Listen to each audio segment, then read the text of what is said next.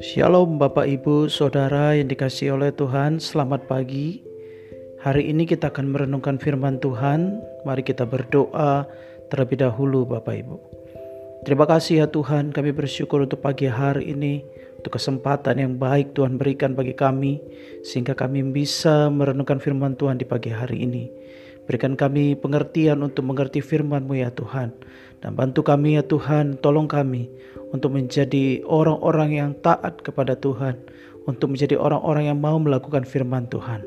Terpujilah namamu ya Tuhan, kami mengucap syukur dan berdoa. Dalam nama Tuhan Yesus, haleluya. Amin. Bapak ibu saudara, puji nama Tuhan.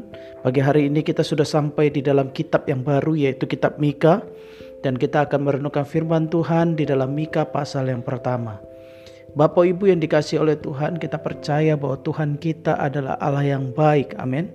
Tuhan kita adalah Allah yang mengasihi dan Tuhan kita adalah Allah yang berkenan kepada kekudusan, yang berkenan kepada orang-orang yang setiap hari hidup di dalam kebenaran firman-Nya Bapak Ibu Saudara.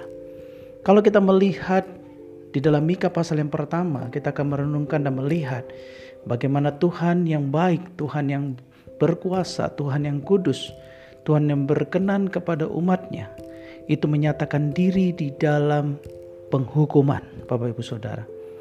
Kita akan melihat bersama-sama di dalam ayat yang pertama dikatakan firman Tuhan yang datang kepada Mika orang Moresyet pada zaman Yotam, Ahas dan Hizkia Raja-raja Yehuda yakni berkenaan dengan yang dilihatnya tentang Samaria dan Yerusalem. Bapak Ibu, ini adalah keterangan mengenai firman Tuhan yang datang kepada Mika, seorang nabi Tuhan, untuk disampaikan kepada Samaria dan secara khusus juga kepada Yerusalem. Bagaimana di dalam kitab ini keseluruhan kita akan menemukan bahwa Mika memberikan banyak sekali peringatan ke peringatan kepada orang-orang Israel orang-orang Samaria untuk tidak hidup di dalam dosa Bapak Ibu Saudara. Kita melihat di dalam penglihatan pertama Mika, firman Tuhan yang datang kepada Mika, yaitu pemberitahuan tentang hukuman atas Samaria. Mengapa Tuhan menghukum Samaria Bapak Ibu Saudara? Penghukuman ini berkaitan dengan apa yang akan kita lihat dan kita tahu Bapak Ibu Saudara bahwa Orang-orang Samaria itu dikepung oleh kerajaan Asyur, Bapak Ibu. Penghukuman ini terjadi oleh karena dosa pelanggaran mereka, Bapak Ibu. Di sana dikatakan Bapak Ibu Saudara di dalam ayat yang kedua, Dengarlah hai bangsa-bangsa sekalian, perhatikanlah hai bumi serta isinya, biarlah Tuhan Allah menjadi saksi terhadap kamu, yakni Tuhan dari baitnya yang kudus. Ketika Mika menyampaikan dengarlah, ketika dia menyampaikan perhatikanlah, maka Mika sedang berbicara kepada orang Samaria untuk orang Samaria benar-benar sungguh-sungguh memperhatikan, benar-benar sungguh-sungguh mendengar apa yang Mika mau sampaikan ini. Karena ini adalah firman Tuhan yang datang kepadanya yang harus disampaikan dan akan terjadi kepada orang Israel. Mika kemudian menyebutkan bagaimana Tuhan Allah menjadi saksi terhadap orang Samaria, yakni Tuhan dari baiknya yang kudus. Mika menyebutkan baiknya yang kudus untuk memberitahukan kepada orang Samaria bahwa yang berfirman kepadanya adalah Tuhan dari tempat yang kudus, dari tempat yang tidak tercemar oleh dosa. Sebab sesungguhnya di dalam ayat ketiga Tuhan keluar dari tempatnya dan turun berjejak di atas bukit-bukit bumi Lululah gunung-gunung di bawah kakinya dan lembah-lembah terbelah seperti lilin di depan api, seperti air tercurah di penurunan. Bapak Ibu, di dalam beberapa kejadian di dalam perjanjian lama Bapak Ibu Saudara, di dalam bagian yang lain kita akan menemukan bagaimana Tuhan menyatakan diri kepada orang Israel melalui berbagai tanda. Apakah itu asap, apakah itu gempa bumi, dan lain sebagainya Bapak Ibu Saudara. Dan di dalam Mika pasal yang pertama di dalam ayat yang ketiga ini pun kita melihat bahwa Tuhan menyatakan diri kepada orang Samaria.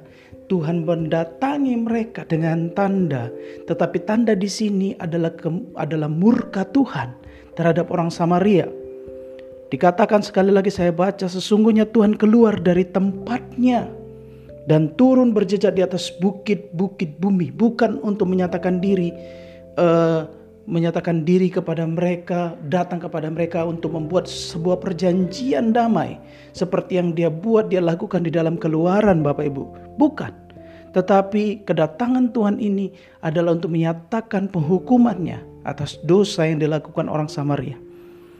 Maka dikatakan di dalam ayat keempat, lululah gunung-gunung di bawah kakinya dan lembah-lembah terbelah seperti lilin di depan api, seperti air tercurah di penurunan. Semuanya ini terjadi karena pelanggaran Yakub dan karena dosa kaum Israel. Pelanggaran Yakub itu apa? Bukankah itu Samaria? Dosa kaum Yehuda itu apa? Bukankah itu Yerusalem? Sebab itu aku akan membuat Samaria menjadi timbunan puing di padang, menjadi tempat penanaman pohon anggur. Aku akan menggulingkan batu-batunya ke dalam lembah dan akan menyingkapkan dasar-dasarnya. Segala patungnya akan diremukkan, segala upah sundalnya akan dibakar dan segala berhalanya akan kuhancurkan sebab dari upah sundal dikumpulkan semuanya itu dan akan kembali menjadi upah sundal.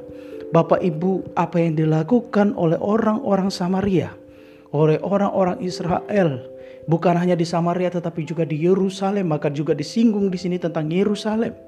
Adalah perbuatan yang keji di mata Tuhan. Perbuatan yang berdosa di mata Tuhan. Sehingga Tuhan mengizinkan penghukuman, mengizinkan mereka diserahkan kepada bangsa yang kafir. Supaya mereka yang telah menjadi yang adalah umat Allah yang menjadi telah menjadi kafir merasakan bagaimana berada di bawah tangan orang kafir yang sesungguhnya. Oleh sebab itu Tuhan mengizinkan hal itu semua terjadi. Lalu bagaimana sikap Mika yang kemudian akan kita pelajari, kita renungkan bersama-sama di dalam bagian ini. Setelah apa yang disampaikan Mika sampai di, di, dengan ayat yang ketujuh, di dalam ayat ke-8 dikatakan, karena inilah aku hendak berkeluh kesah dan meratap, hendak berjalan dengan tidak berkasut dan telanjang, hendak melolong seperti serigala dan meraung seperti burung unta.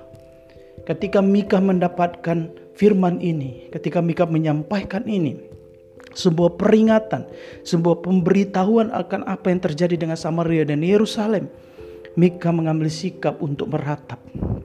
Bapak, ibu, saudara, apa yang terjadi di dalam kehidupan kita, di tengah-tengah bangsa kita, di tengah-tengah keluarga kita, kalau kita tidak hidup di dalam kekudusan, kalau bangsa kita tidak hidup di dalam kekudusan, bangsa kita tidak hidup berjalan di dalam kebenaran, maka Tuhan akan izinkan penghukuman. Tuhan akan izinkan malapetaka terjadi atas bangsa kita, mungkin juga bagi keluarga kita. Dan sebagai orang yang mengenal kebenaran, kita tidak kemudian akhirnya menjadi orang yang menyalahkan Tuhan. Tidak kemudian harus menjadi orang Kristen yang kemudian berhenti berdoa. Tidak menjadi orang Kristen yang kemudian akhirnya tertawa dengan apa yang terjadi. Tetapi kita belajar dari Mika. Ketika hal itu terjadi, peringatan itu sudah disampaikan tetapi mereka tetap hidup di dalam dosa. Kita seharusnya meratap dan berkeluh kesah. Kita seharusnya datang berdoa bagi bangsa kita, datang berdoa bagi keluarga kita, datang berdoa bagi sahabat kita, teman-teman kita. Ingatkan mereka bahwa Tuhan yang penuh dengan kasih karunia, semuanya ada waktunya. Maka di dalam kitab lain dalam perjanjian baru dikatakan jangan sampai hari menjadi gelap, hari menjadi malam yang tidak ada lagi kesempatan bagi kita, kita tetap hidup di dalam dosa. Maka kita tidak akan punya kesempatan apa-apa. Kita akan masuk di dalam penghukuman. Ya Tuhan kita baik, Tuhan kita berkuasa, Tuhan kita penuh dengan kasih karunia. Tetapi Tuhan kita dikatakan adalah Allah yang kudus, yang berdiam di tempat yang kudus. Yang mendatangi kita supaya kita menjadi kudus. Pagi hari ini kita belajar dua hal Bapak Ibu Saudara. Yang pertama, bahwa penghukuman akan selalu ada bagi orang yang tidak hidup di dalam kekudusan. Kapan pun waktunya, Tuhan akan menentukan penghukuman atas setiap orang yang hidup di dalam dosa. Karena itu bertobatlah. Sebab kasih karunia ini tidak akan sampai selama-lamanya. Sebab kalau engkau tidak bertobat, engkau akan masuk di dalam maut, engkau akan masuk dalam kebinasaan.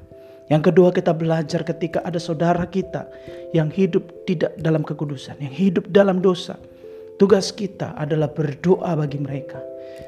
Tugas kita adalah meratap bagi mereka, memperingati mereka supaya mereka tidak hidup di dalam dosa lagi dan akhirnya jiwa mereka diselamatkan. Amin Bapak Ibu Saudara. Puji nama Tuhan pagi hari ini kita sudah merenungkan bagian ini. Mari kita berdoa bersama-sama. Terpujilah Tuhan yang telah mengingatkan kepada kami pentingnya kami hidup dalam kekudusan.